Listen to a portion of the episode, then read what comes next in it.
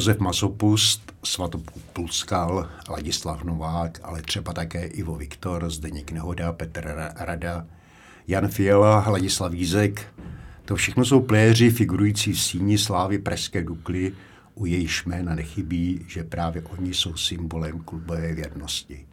Tomáši, v této plejádě slavných fotbalistů z Julisky figuruje i vaše jméno, co se teď po kariéře asi příjemně poslouchá a zároveň to mnohé vypovídá o vaší fotbalové kariéře. Vy jste vlastně prožil na Julisce, pokud tedy dobře počítám, 22 let.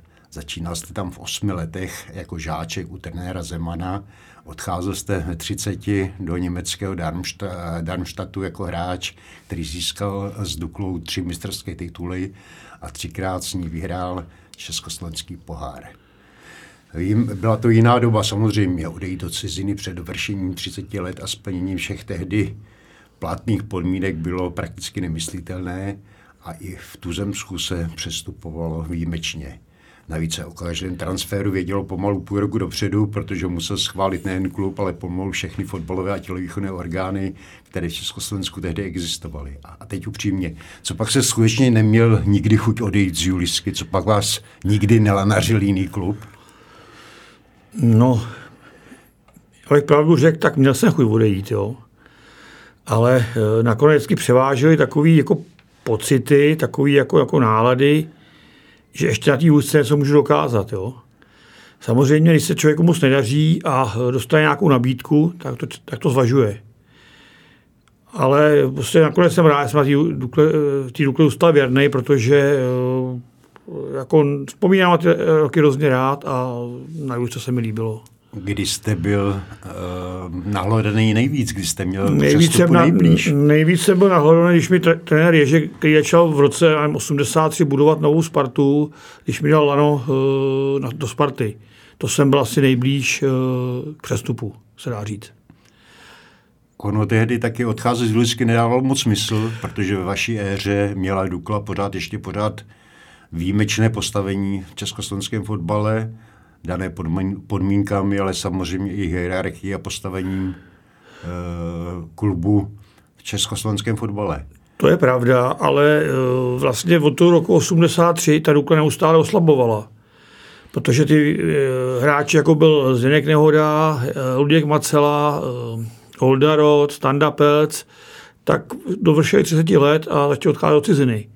A bohužel ty hráči, kteří přicházeli, nedosovali jejich kvalit a proto vlastně my jsme tom už nikdy o ten titul mm, vlastně nehráli, jo, se dá říct. Jaké máte Tomáši pocity teď, když přijdete na Julisku a vidíte, že Dukla hraje druhou ligu s Várnorodem, Vlaším, Líšní? Je, je, to takový nostalgický, nostalgický, trošku smutný někdy. Hrozně rád bych eh, byl, kdyby se tam ta liga vrátila prostě, jo. Protože si myslím, že na tu Duklu ta první liga patří říká Tomáš Kříž, který je dalším hostem našeho pořadu Kopačky na hřebíku, ve kterém promlouvají na svou kariéru, vzpomínají a pochopitelně i o životě po kariéře mluví velké postavy českého a vlastně i československého fotbalu. Takže Tomáši, vítejte ve studiu Sportu.cz, vítejte v dalším díle Kopaček na hřebíku. Ještě než se ponoříme do vzpomínek, než připomeneme velké pohárové zápasy, třeba s Barcelonou, Manchesterem United, či třeba milánským Interem, než se zastavíme u světového šampionátu v 82. roce ve Španělsku a pochopitelně sezon strávený v Dukle, alespoň stručně Tomáše Kříže představím. Na ligové scéně se objevil poprvé v dubnu roku 1977 eh, v zápase Dukly s Teplicemi, aby pak v drezu eh, klubu z Julisky odehrál dalších 12 ligových sezón. S Duklou získal tři federální mistrské tituly, třikrát s ní triumfoval v československém poháru. Na evropské pohárové scéně si zahrál proti Manchester United, Barceloně, ale třeba kijevskému Dynamu v semifinále někdejšího poháru vítězů pohárů, ve kterém dal v domácím zápase jediný gol Dukly, který sice stačil na vyrovnání, ale nikoliv na postu do finále. Na kontě má i deset reprezentačních startů, z nich eh, se dva pojí se světovým šampionátem v roce 82 ve Španělsku. Je toho dost a dost. Přesto mi Tomáši nedá, abych nezač, nezačal vaši spověď vzpomínkou bývalého dlouholetého předsedy Dukly a poté i prvního muže československého fotbalu Rudolfa Kocka. On říkal, Tomáš měl raketový start do ligy, do výjimku dostal nebývale velkou míru fotbalového talentu, bohužel ho nedokázal plně rozvinout a uplatnit. Na mistrovství světa ve Španělsku nastoupil ve skupině proti Kuwaitu a Francii, ovšem pokaždé ho trenér střídal. Asi se té velké šance blízknout se na světové scéně zalekl. Co byste odpověděl? Bylo to skutečně tak? Fotbalový talent se skutečně měl od pána Boha, takže jste ho mohli rozdávat. Dukla si od vás strašně moc libovala, viděla vás třeba nového Rudolfa Kučeru, rychlý, technicky skvěle vybavený, na křídle se škole soupeřové obránce. Neměl toho Tomáš Kříž dosáhnout v kariéře víc, než dokázal? No, s tím bych s vámi souhlasil, asi měl, ale jak říkám, jako já jsem měl raketový start a bohužel od toho 83. ta Dukla neustále oslabovala. No. A jako asi jsem možná, možná měl opravdu zkusit v tom 83. od té Sparty odejít. Jaká vůbec byla Tomáši ta léta v Pražské Dukle? Vy jste v kádru Ačka uh, začínal v době, kdy tam pevnou rukou vládl Jaroslav Vejvoda a kdy v základní sestavě figurovali Netolička, Macela, Samek, Dvořák, Fiala, uh, Rod, Pelč, Tambacher, Vízek, Nehoda. Gajdůšek. Gajdůšek. No, bylo to těžké se tam prosadit. Tam vlastně dneska, když koukám, jak rotujou ty trenéři tou sestavou, tak za trenéra Vejvody hrál 12-13 lidí, pokud se někdo nezranil. A jako já jsem třeba velice se stál o to se do toho prvního mužstva dostat, ale bylo to strašně těžký. Prostě eh, vystředit Míru Gajduška, který tenkrát byl v životní formě, bylo strašně těžký. Takže jsem musel vlastně dva a půl roku čekat, než se mi to povedlo. Já jsem se právě chtěl zeptat, jak těžké bylo eh, trenéra vývodu přesvědčit, že do základní jedenáctky patříte, protože on se dávno před všemi trenéry netajil tím, že mu stačí 12-13 hráčů a že víc jich nepotřebuje. Já s této teorií nebo této praxí naprosto souhlasím. Jo. Já myslím, že jako samozřejmě ten fotbal asi nebyl tak náročný tenkrát, jako je dneska, že jo, prostě hrál možná i víc zápasů, možná v vyšším nasazení, ve vyšším tempu, ale opravdu tenkrát tomu už to šlapalo a nebylo potřeba toho šahat. Já jste ho přesto přesvědčil. Přesvědčil, ale spíš s tím, že jsem si myslel, že by se Mírek Gajušek stáhnul na levýho záložníka, já bych hrál levý křídlo. Jo. A jenže Míra to nějak těžce nes a bohužel udělal chybu podle mýho zásadní, že prostě odešel od těch Vítkovic. Jo. To si myslím, že byla jeho, jeho, jeho špatný rozhodnutí. Mluvil jsem o vás, ale co by Tomáš, řek, eh, Tomáš Kříž eh, teď řekl o Tomášovi, který v 18 letech začínal v Lize? Bezstarostný, mladý, možná i nadějný, asi kdybych měl dnešní rozum, bych docílil daleko větší kariéry a asi bych uh, hromadu věcí bych asi udělal jinak. No. Co byste udělali jinak? Možná jsem měl trošku problémy s to zprávou. Možná jsem tomu fotbalu měl víc věnovat. No už ale těžko teď to brát zpátky, že jo? to, prostě, zpátky do to už nemá cenu, že jo? Jako, no, ale jako trošku to mít v hlavě asi víc srovnaný. Vejvoda byl hodně přísný trenér, byl hodně přísný i na vás, zvlášť, zvlášť když vy jste byl velký talent a navíc odchovanec z Dukly, která si vás hýčkala. Velice, velice uh, tvrdý, postivý chlap, který opravdu fotbal rozuměl. Já si pamatuju, že třeba když přišel nějaký nový hráč na Duklu, tak on během dvou tréninků věděl, jestli si ho nechá nebo pošle dál. A on na ty hráče opravdu měl čuk, se dá říct. Dokázal vycítit, co v nich je. A Přesně tak. Poznat, Přesně tak. Zap, zapadnout do mančafu. Přesně tak. A jako i takový jako bosové, jako byl pan Kocek, tak uh, Vyvra se kabiny moc nepouštěl. Jo. Kolikrát vykázal z kabiny, že jo a co vzpomínaný Rudolf Kocek, který, no, jako, kterého jsem citoval v úvodu. Jasně, on jako říkal, Rudolf, ty jsi mi starý o, tu, o, tu, o ty věci okolo fotbalu, ale do fotbalu mi vůbec nic neříkej. Jo. To, je, to je moje starost. Co na vás, jaký byl Kocek? A já myslím, že jako přísnej, ale jako nemůžu říct, že by mi nějak někdy podrazil, to se nedá říct, ale byl přísnej.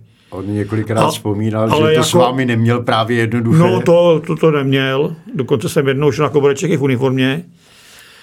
ale jako asi v 90, v 90% případů mu dá za pravdu, že jako měl pravdu. Honza Fiala, eh, který byl taky hostem eh, pořadu Kopačky na hřebíku, tady v jednom díle dokonce vzpomínal, jak z toho svého času přivedl málem k infarktovému stavu, myslím Rudolfa Kocka, který jste při jedné z zahraničních cest, mám pocit, že to bylo právě v zápase s Barcelonou, dotáhl k autobusu obrovskou krabici s reprosoustavou. no, to, je to pravda, to bylo jindy, to bylo na soustředí v Německu, ale já jsem prostě byl blázen do muziky a uh, tenkrát tady sehnat nějakou pořádnou aparaturu prakticky nebylo možný, jo. No, tak jsem to risknul tenkrát, no. tak jsem si to koupil prostě, no. Při, při, přinesl jste to k autobusu, jak, jak, jak, to dopadlo? Dovezl jste to do domu? No, dovezl jsem to domů a nějak se to vyřešilo. A další perlička byla, my jsme hráli turnaj eh, v Rotterdamu v 81. roce, já byl vyhlášen jako nejlepší hráč turné a dostal jsem za, jako za odměnu barevnou televizi. No a tak si tak si jel do autobusu a na Dukli si ji vyndám a přišel pan Kocek a říká, no, ta televize půjde do klubovny, byla to práce celého manšaftu. Takže jsem barevnou televizi neměl takových zážitků a vzpomínek, eh, které se zdají dnešní generaci v prakticky neuvěřitelné, byla asi spousta. Máte ještě nějakou osobní či se spoluhráči? Ale jo, prostě eh, zažili jsme, jako měli jsme partu. Já si myslím, že ty dnešní eh, kluci jako jsou výborní fotbalisti všechno a nemají takovou partu prostě. Jo.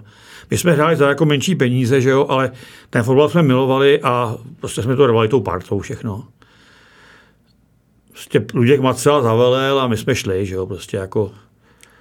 Luděk byl kápo? Jo, Luděk byl takový nepsaný kápo, se dá říct.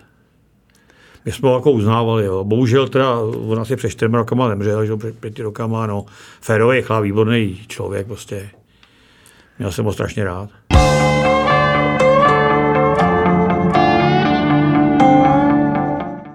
Vrátili jsme se do dob minulých k zážitkům, které jsou dnes těžko k uvěření. A dnes je těžko k uvěření to, že jste de facto rok co rok hráli v pohárové Evropě se skutečnými giganty s Barcelonou, Manchester United, Interem Milan, ostatně s Kijevským Dynamem, představujícím tehdy s Blochinem, Belanovem a spol vlastně evropskou extra třídu. Tehdy na jaře 86 jste se dostali přes Limassol, AIK, Stockholm, Benfica Lisabon až do semifinále pohádu vítězů. Dneska zní něco takového neuvěřitelně, že by český mančav něco podobného dokázal. No, s tím bych s vámi souhlasil. No. Prostě je fakt, že v dnešní době je daleko větší konkurence. Že jo. To musíme uznat, že, jo. že taková konkurence jako tenkrát nebyla. Ale to, to, to Dynamo Kiev vlastně byl krát, eh, vlastně ruský národák, se tím sovětský národák. A prostě jako oni už měli podmínky vytvořený, dá se říct srovnatelný třeba s Bayernem Mnichov, protože oni ty hráči, aby mě odešli, tak prostě musí nějaké podmínky, aby zůstali doma. Že jo. Další perličku bychom někdy tuto kviva přilítli nějak kolem poledne a jeli jsme autobusem z toho letiště na hotel – na s námi nějaká překladatelka, najednou já vidím na chodníku tam ležel chláp a za, za 100 metrů další chláp. Já jsem se jí ptal, co, jí, co jim je. Jako. No oni ve dvě hodiny začali prodávat vodku. tak on po, po, práci tam je fleknul, jo, a usnul, jo. Přesně, tak to, tak to tam chodilo tak a chodí. Chodí, no. chodí, no. Další perlička byla v tom Kijevě, nám Kocek řekl, že dostaneme nějaký květiny, tak nám řekl, ať tě hodíme do první řád, jo. No, tak jsme byli na to hřiště, jsme byli květiny a první 20 řad byli jenom ty vojáci z těch bekovkách, že jo, jsem říkal, to přece nebudu házet, že jo. Jo, ty LPčka na hlavě, co, co oni měli, ty čepice. Přesně tak, bo tam přes lidí tenkrát, že jo, to jako, tam bohužel teda jsme dostali trojku a oni fakt hráli dobře, no, jako neměli jsme ani absolutně. Na tohle tažení se ale stejně nedá zapomenout. Ne, nedá, nedá, semifinále. Nedá. Oni vlastně potom ve finále dali Atletiku Madrid 4-0, že jo, to prostě bylo tenkrát špičkový mužstvo evropský, ten Dynamo Kiev. No a my jsme po zápase právě tady v Praze s nima seděli v internacionálu v té zahradě nahoře, že jo. No a uh, v té, no, no, taková ta zahradní, jak nahoře u toho bazénu, v té kopuli. A já jsem seděl s tím uh, Demjaněnkem, to byl obránce, a když mi říká, jaký mají podmínky, prostě, tak to jako mě koukali otevřenou pusou. Že? To přesně byla výkladní dynamiky, Vlastně. to byla výkladní skříň ruského fotbalu. My to jsme, měli, to, říkal, my jsme, my to jsme měli v korunách, tak oni měli čtyřikrát tolik dolarech, že jo. Hmm. No, takže jako, Nedá se zapomenout Tomáši ani na zápasy s Barcelonou v roce 81 doma, zvlášť když jste doma vyhráli No, 1-0. bohužel, bohužel teda eh, doma jsme hráli 1-0, ale eh, tam v Barceloně eh, vyrovnaný první poločas a pak udělal Jarné Tolička dvě hrubé chyby, no a dostali jsme čtyřku. A tam si pamatuju na, jedinej, na jedinou uh, věc, že tenkrát tam k tomu stadionu proudili davy lidí a najednou se objevil nějaký Mercedes, tam byla taková blondýnka, která z toho sunula, sunula tam byly květiny uprostřed a ona teda květinama s tím Mercedesem se tam sunula a všichni salutovali. A my jsme říkali, co to je. A ona to byla manželka Šustra. Ben, ben Schuster, eh, německ, eh, německá hvězda, která tam byl prostě kápo, že jo? Ano. Takže tam jí policajti salutovali a Gábinka si jela květinovým tím, že jo? Tam tehdy Schuster zmastil, tuším, Petra Radu. No, že jo, hrozným způsobem, tam udělal zákrok do kolena prostě. os- No a no, tady další perlička byla, že Jarda Jetovička, jak byl trošku nervák, tak on potom, jak prostě to druhého góla, tak sundal trenírku a vystrčil na, na ně pozadí, že, jo, na ty diváky. No. Tak ho zasypali pomerančema a To si pamatuju, že Jo, tam jo, tehdy, tehdy jo. s- no, vyprovokoval, no, no, bylo šílený. že to bylo pak peklo na zemi. no, jo, no. Eh, Vy jste tam tehdy dostali za to, že jste Barcelonu doma porazili, tuším, 600 korun prémií. Ano, 600 asi, ale eh, 800 hrubýho takhle, 300 čistýho. Tak, tak to bylo prostě tenkrát. No. Dnešní fotbalisti, fotbalisté, když to poslouchají, no tak jako, jak, os, 800 korun prémií za no. vítězství nad Barcelonou, to je no, tak skutečně byla, byla, byla, to jiná doba. No. A hodně se vzpomíná také na, předchozí, na ten předchozí zápas proti Ranger ve Skotsku, na v Ibrox Parku, eh, kde bylo já nevím, 50 tisíc diváků, to jsou hotové zkazky. Ale takový jako nápor, co jsme šli v tom Skotsku, jsme se vlastně 20 minut nedostali vůbec vápna, jo. bylo šílený prostě jako. Oni ještě strašně tvrdě prostě lokty a skluzy a tady jsme je přejeli prostě hodně 3-0, ale tam prostě ten vlastně v největším náporu, když nás nejvíc tlačili, tak Franta Štambach dal snad 50 metrů góla. A vedli jsme 1-0 i jsme s to vůbec nasloužili, jo. V tom zápase se vypráví také No, skutečné, no, no, skutečně no. zkazky, No. jaké to tam bylo. Vy asi hodně rád vzpomínáte i na konfrontaci s Manchesterem United.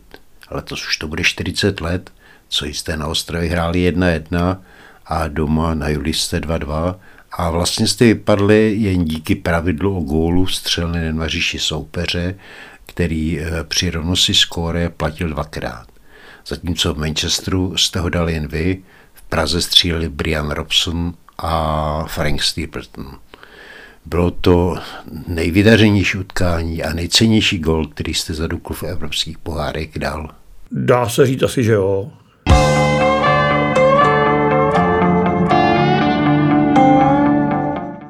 Tomáši, začali jsme evropským pohary, ale vy máte na kontě i 10 reprezentačních startů. Sice v úvozovkách jen 10, nicméně se sluší připomenout, že v té době byla konkurence ve federální reprezentaci obrovská. Už jsme mluvili Nehoda, Vízek, Mastný, Lička, Všechno většinou mistři Evropy, že jo. všechno mistři Evropy z Bělehradu. Vlastně, no. Olympijští vítězové a Takže dostat se tady do toho mačatu Nebo, asi nebylo to jednoduché. nebylo no. snadné. No. Jako tam tenkrát pod- podle mě byla zásadní chyba, že vlastně my jsme měli docela dobrý mužstvo, jo, ale zásadní chyba byla, že se já po 12 letech postoupil na mistrovství světa nebo kolika a hrozně jsme to jako překombinovali, přetaktizovali. Liga skončila v Dubnu. My jsme pak jeli do, do Tater na soustředění na měsíc skoro, kde bylo na Štrbském plese, já nevím, minus 1, 2 stupně. A my tam trénovali, že jo, když jsem věděl, že ve Španělsku se bude hrát hrozně vedru, že jo. Podle mě se liga měla hrát normálně do půlky května, pak udělat týden pauzu, deset dní pauzu a jet tam prostě, že jo. Jako je to běžné. Jako to je běžný, že jo. A tenkrát prostě se něco vymýšlo. Vy jste ještě pak jeli do Itálie se hrát. Itálie, tam jsme hráli jak Sparta, jsme se dvakrát vyhráli, myslím, s Avelínem 5-0, s někým taky 5-0 a hráli jsme výborně. No a přijeli jsme do toho Španělska a prostě padla nás deka, no. Hmm, ponorková nemoc. No, tak, měsíc a půl spolu na soustředění, že jo, a už to nebylo normální, jo. Vy jste do, eh, do reprezentace ovšem padl rovnýma nohama v kvalifikaci se Sovětským svazem. V Bilisi, no. Kdy jste nejdřív hráli v Bilisi a potom v Bratislavě. Ano, v Bilisi ano. jste prohráli 3-0 a v Bratislavě 1-1. V. Bratislavě se hrálo, Ano. hrálo 1-1. A to bylo vlastně tenkrát, eh, vlastně byl ten postupový bod, jo. Kolem té bratislavské odvety se toho hodně napovídalo. No. Láďa Vízek, Líček, jak sfauloval Blochina a slyšel pozor Maloděc. No. Takhle byste ten bod nemuseli uhrát. No, já si myslím, že to byly keci. To kecování a tam, byl- tam jsem zažil další krásnou věc. Se docela pozdě večer a poslední jídlo jsme dostali asi ve 4 hodiny. A Tonda Panenka šel za podovačem míčů dal mu asi 8 korun, koupí bár, párek, bušta, že by jak nemohl hrát. no. Tak se dal bu- buštíka a pak šel na hřiště, aby to nikdo neviděl, že jo. Jo, takže před, před zápasem si dal, si dal klobásku a říkal, mi klučí žaludku a nemůžu hrát. šel na no. rusáky, protože by mu jinak kručilo v žaludku. Eh, Tomáš, vy jste taky absolvoval s, eh, s ligovým výběrem cestu do Argentíny eh, v listopadu v 81. Ano. roce. Eh, To byl taky velký zápas. Tam Byl. Pasarela, Tarantini, Jasně, Kempes. jasně.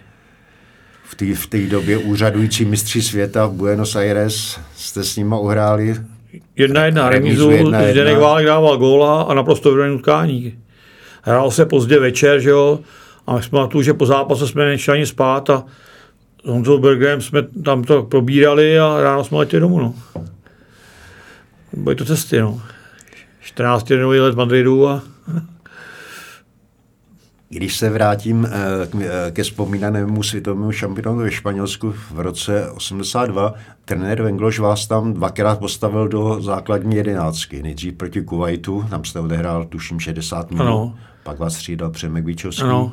Proti Francii jenom půl hodinky. no, tam jsem se zranil, no. tam, jsem Tam dostal, se zranil. tam jsem dostal od Amarose šmuntama mi roztrh, mi roztrh holeň, no. Bohužel, no. Vy jste eh, na to trochu narazil. Co bylo příčinou toho, že ten manšaft, do které se vkládaly velké, velké naděje, skončil ve skupině? Hejte se, samozřejmě výkony nebyly ideální, ale vemte si, že vlastně s tou Francií, kdyby Přemek Bičovský dal v té 90. minutě toho góla, jak mu ten Amaros eh, vyhaličkoval, tak, tak, tak, se postoupili a všechno bylo úplně jinak. Že? jo.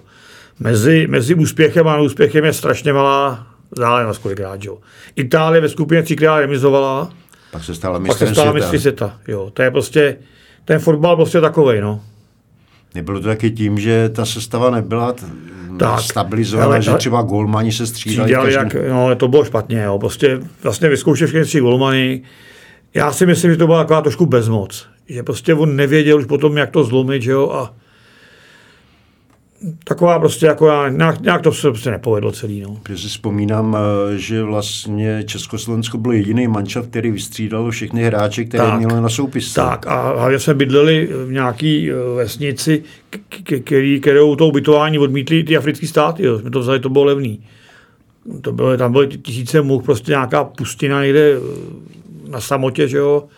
Šílený prostě jako. Tam vedle byla nějaká korida nebo Korida, bejky- tam byl mu, pě- much, tam lítal much, to bylo strašný, no prostě, aby to bylo co nejlevnější, jo. Já si pamatuju, že jsme se tam za vámi jako Víme, víme, novináři jak, tehdy víme, jak, vypravili. ale tenkrát prostě Franta Černoch měl eh, průser, jak řekl, že ty Kuvajtani To jedli, jedli, jedli na zemi rukama. a pak měl zákaz činnosti z ta Franta. Přesně, ne? No, Přesně. no, no. Si spo- vzpomínám na všechny ty zážitky a všechno, co, co to provázelo. A takový ty, jako jak tam byly vzkazky, že se popral Jakube s někým a tady to, to nebyla žádná pravda. To prostě, mu prasklo něco v uchu, tak musel odjet, že jo, ale jako nebylo to, že by se někým popral. Tam měl nějakou poruchu Tak, vestibulárního tak, tak, ústrojí. tak, tak, Franta, no. Vlastně už z Itálie se vracel. Itálie, no, vracel no jasně, domů. no. Tam se vůbec se opovídalo. No, Češi, Slováci. ne, a- žádná pravda to nebyla. Jak to bylo s vámi? Skutečně se, eh, skutečně se uh, lekl šance, jak vzpomínal Rudolf Kocek? Já bych řekl, že ne, no jako spíš jsem neunes, neunes jednu věc, že, že se ve mně dávalo velké očekávání a jsem ho nesplnil, no. to mi trošku mrzelo, že. Protože já si myslím, že jako my jsme opravdu před Španělskem měli formu velkou, jako jo. ale prostě tam to nás padlo a uh, neuměli jsme se z toho nějak vyhrabat, no. Tomáš, i návrat ze Španělska je provázený spoustou mýtů. Třeba Honza Fiala tady vzpomínal, jak si ho podala kontrarozvědka kvůli tomu, že si koupil japonské auto a někdo prásknul, že to bylo za peníze od Kuvajťanů. Nehodovi zatrhli tehdy přestup do, uh, do Bundesligy. Ano, do Vengloš, Vengloš jako nesměli trénovat do ciziny. Co vy? Vám bylo no já třeba, 23, já, vy jste byl mlad, mladík. Já, já, třeba jsem si koupil 107 Fiata a dal jsem si to takový, takový znak Kuwaitu a někdo mi to poškrábal to auto, že jo. Takže jako ty fandové jsou, jsou dobrý, a nikdy se neumí moc odděčit. No. Je fakt, že tam jako celkově to nebylo dobrý. No, prostě. Tam další perlička byla, že my jsme si předtím na ty přípravní utkání vydělali nějaký peníze, je velký, no a vůbec jsme nedostali, že jo. Jako za to, jsme tam takhle zklamali, tak ty peníze vůbec nedostali. Že jste ne, nepostoupili ze skupiny, ze skupiny tak, jsme prostě, se prémie, prémie nic, za přípravní nic, zápasy nevyplácely. No. Poznamenalo to ale uh, asi i vaše další působení v národním mužstvu. No to určitě.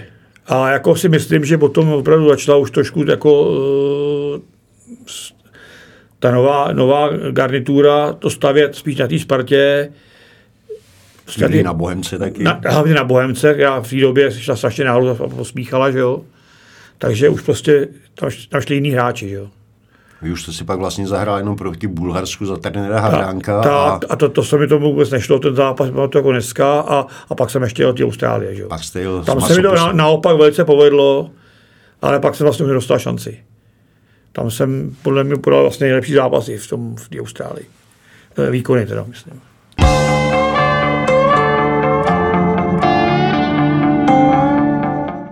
Mluvili jsme o pohárech, zastavili se u reprezentace, ale zatím nedošlo na ligové působení v Dukle a třeba na tři tituly, které jste v jejím dresu získal. Dva pod Jaroslavem Vejvodou, třetí pod Ladislavem Novákem. To byla, vy jste vlastně přišel, to byla ještě, doznívala ta slavná éra. Jasně. Éra Dukly. Já jako ten první titul, eh, to spíš jako jsem do toho naskočil a to jako ani nebyla tak moje zásluha. Ten druhý titul trošku už jo a třetí titul si bych řekl, že to bylo jako, to jsem hrál stabilně celou sezónu, takže to, ten považuji jako za nejvíc zasloužený, no, mýho hlediska. Eh, o trenérovi Vejvodovi jsme mluvili, ale co další trenéři, jimiž jste? Tak Láďa Novák, eh, Asketa, přísnej sám na sebe, přísnej na manšaft, a dobrý trenér, musím říct dobrý trenér. Pak přišel trenér Lopata, který jsem velice vloženě rád, eh, lidský člověk, i dobrý trenér. Nerad vzpomínám na trenéra Jareše, který přišel ze Slávě a jako ten mi vloženě neseděl. To bylo úplně na závěr vaší kariéry. No, protože jako vzpomínám si, když jsme hráli Slávy, tak to, to jsem k nám dovolil a pak prostě na, pak vás přišel trénovat, no, tak to člověk nemůže překousnout. Že? Přesně tak. Uh, vy jste narazil na Hladislava Nováka, on se vrátil z působení v Belgii, kde hrál, kde také trénoval a snažil se vlastně ty zkušenosti z profesionálního fotbalu uh, získané, uh, získané v Belgii přinést, přinést uh, na Duklu, uh, přinést, přinést na Julisku. Uh, vypráví se o tom, že vás odměňoval třeba propisovačkami. To je pravda. Vaši spoluhráči a to do dneška, do dneška do dneš, vzpomínají. Do dneška pamatuju, my jsme nevěděli, co nás čeká, že jo.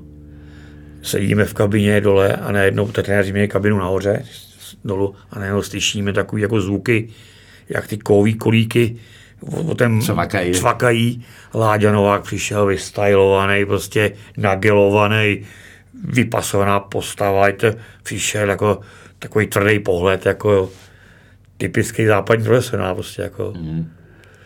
To, to, prostě bylo jo, prostě limitující, bych řekl. Mm na trenéra Jareše jsme narazili, ty vzpomínky na něho? E, takhle, on jako asi fotbal rozuměl, ale měl takový zvláštní, bych řekl, povahový rysy, bych řekl trošku, jo. Je prostě, když se někoho zase, tak ten člověk se mohl stavět na hlavu a prostě neměl šanci, jo.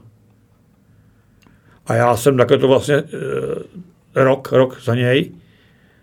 Pak se hrála nějak, začala liga a my jsme, Dukla měla asi po třech kolech nula bodů a my jsme jeli na Inter.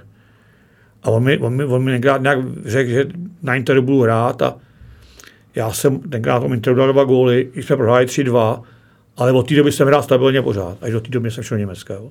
ale rok mi to dával teda sežrat. Mm.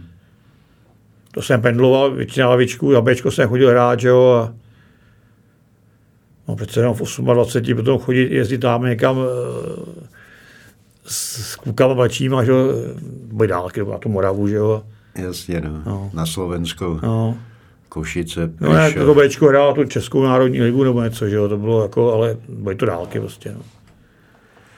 Eh, Tomáši, po skončení kariéry jste zamířil do Darmstadtu hrajícího eh, druhou Bundesligu. Dukla tam měla vlastně vyšlapanou cestu díky Nehodovi, Radovi, Radovi, který tam hráli. Ne, ne, byl tam Luděk Macela a Zdeněk Nehoda. Petr šel do Düsseldorfu. Jo, Petr byl nejdřív v Düsseldorfu. No, Jako takový docela rodinný uh, klub, dobrý.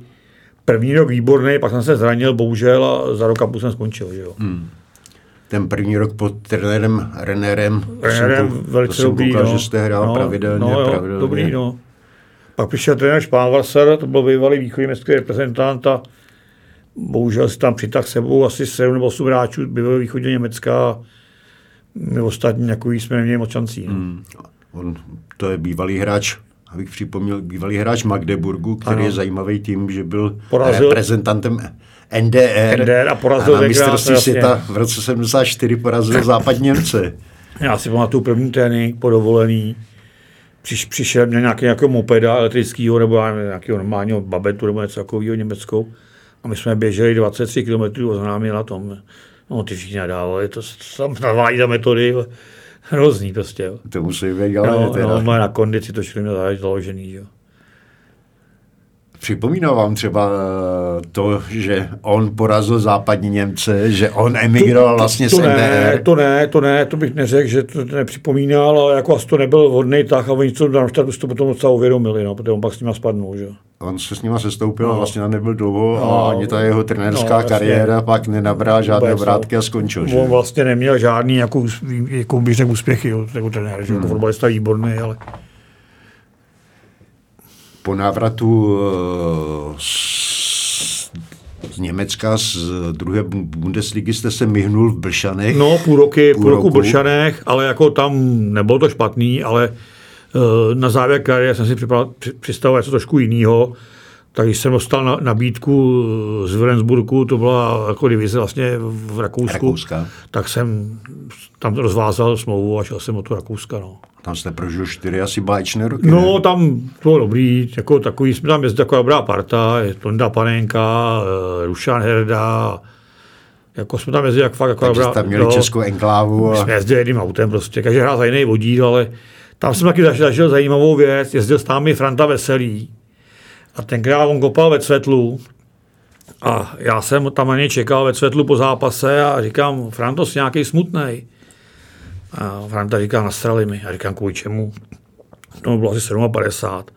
Já jsem chtěl smlouvu, smlouvu na tři roky, oni dali jenom na rok. 57, můj to smlouvu na tři roky.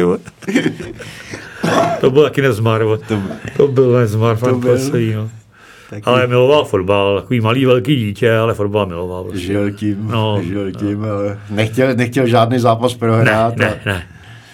To byl, I v těch 58, No, no, 50 no, pořád lítal po křídle. Jo, a vlastně, no. Pořád se rozčiloval, rozčiloval, že nedostal ba, No ne, on utek, on, on utek eh, po křídle a od rovýho prapolku, kde jste děci, kde jste? To no, čekat nebo co? Těch zážitků asi No. s ním je spousta, stejně, no, stejně no. jako s Tondou Panenkou. No, to jaký to byl. To byl super člověk a geniální fotbalista vlastně. Eh, Tomáši, co život po kariéře? Eh, Po, Jak vůbec žije Tomáš Kříž? No po kariéře vlastně e, jsem potkal svoji druhou manželku, když jsem tenkrát přišel z Německa, já jsem docela dlouhý vlasy, tak jsem potřeboval ostříhat. Tak kamarád Milan od nás ulice mi říká, tady známou kadeřnici, tady paní vedoucí z kadeřnictví, tak tam za ní zajdeme. No tak já jsem tam zašel, že jo, velký namistrovaný, že jo. A ona říkala, jo, já vás klidně ostříhám. No a tam jsme se nějak jako do sebe zakoukali, dali jsme se dohromady. A vlastně jsme si eh, asi za dva roky otevřeli to kadeřnictví, když jsem já přišel, tak oni kolikrát to nabídli k privatizaci, tak jsme si to zprivatizovali. Takže vlastně e, jsme spolu provozovali to kadeřnictví, já jsem ještě jezdil kopat do Rakouska fotbal ale bohužel ona v roce 2005 dostala rakovinu a za rok mi umřela. To znamená, že já potom jsem nevěděl, co dál. Že jo. No tak ty holky, co tam stříhali, já nevím, už 10 let nebo 12 let, tak za mnou přišli, že byli bez práce, tak jsem říkal, pojedeme dál a vlastně jdeme do dneška. Jo. Takže šéfujete kadeřnictví? Jo, šéfu kadeřnictví, jo. Zas taky někdy nůžky, nůžky to, na ruky. to teda ne, to teda ne, ale jako tak už to, trošku tomu rozumím, ale tohle, tohle neumím prostě, no. Tak, takže jste šéfem vlastně. Má, mám tam zaměstnaných 12 holek, no, zaměstnaneckém poměru a jsou to docela starosti někdy. Tak to je krásný mít. Trošku, 12, 12. Trošku, trošku tam někdy nás položil ten covid, nám to zavřeli, že jo, ale bohužel mzdy a odvody za ně musíte platit, že jo. Jasně, no. A když máte nový tržby, nebo to sranda, no. Takže 12 dám pod sebou, to se no, vám to musí žít krásně. No, to je, no tak bych vám to přál ani zažít. Hejčkej vás. No, tak, tak celá, jo. A co fotbal? Fotbal bohužel teda už moc, moc nehraju, protože za prvé blbě vidím, teď bych měl nějak operaci s očima, abych mi to nějak spravili, a za druhý mám trošku problémy s kyčlema, no, takže jako uh, mi doktoři doporučili, abych fotbal už moc nehrál a spíš jezdil na kole a plaval. Mm. A od té doby opravdu, to kolo mě opravdu baví, takže se mi ty kyčle zlepšily. No. Takže nějaké turistické trasy? No, to po Čechách, Moravě, to. By, to bych ani neřekl, to bych řekl, že jezdím docela dost ostře, no. Ale jezdím, no. Jaký, jaký, jaký máte třeba denní osobní rekord na kole? Asi 148 km. Tak to jste dobrý tedy. No a jezdím tak do těch 50 normálně, no. Tak kolem těch 50 jezdím. Pomalu denně, ale. Tady v Praze vlastně mám horský kolo, protože tady to na chalupě mám silničku, to jezdím na, sil, na silničce, mm. závodní silnice, no. Co Juliska, chodíte se dívat na druhou ligu? Chodím, když mám čas, tak chodím, no. Protože tam scházíme ty bývalí spoluhráči a rád je vždycky vidím prostě, no. Baví mi to tam. Co říkáte působení Dukle, Dukly ve druhé lize tedy? Z začátku zklamání, ale je vidět, že teď už ta, ta práce toho Petra je, začíná být vidět, protože vlastně po roce ji podle mě herně šíleně způsobem zvednul. A na to, že mu prodávají každý rok nejlepší hráče, tak si myslím, že to je malý zázrak. To určitě, no. Co tam s tím předvádí. Takže věříte, že se dočkáte toho, že se na Julisce bude hrát zase někdy v první liga, že přijdu zase časy? Takhle, takhle, nechci to zakřiknout. Protože eh, v začátku vždycky jsem tam přišel já a Láďa Vízek pohráli. Teď jsem tam byl po dlouhé době bez Ládička sám a Usolomoucí vyhráli. To je první naštovka. Takže Vízek nesmí chodit tak na nesmí, nesmí vůbec chodit na To je, jak tam přijde, jak to je jasný. Bylo to s Tomášem e, Křížem zajímavý výlet do minulosti, vzdálené už čtyři desetiletí. Byl to, bylo to hodně zajímavé vzpomínání na dobu, jejíž reálie se zdají dnešní fotbalové generaci neuvěřitelné. A nejde jen o něch šestovek prémí za výhru nad Barcelonou. Někdy příště můžeme přijít další vzpomínky a historiky, jak to v našem fotbale chodilo a co všechno se dalo prožít a zažít, protože čas vymezený našemu pořadu Kopačky na hřebíku se při všech reminiscencích a vzpomínkách rychle, rychle naplnil. Mě teď nezbývá, než Tomášovi poděkovat a říct, tak zase někdy příště. Tak jo, děkuji za pozvání a ať se vám daří všem.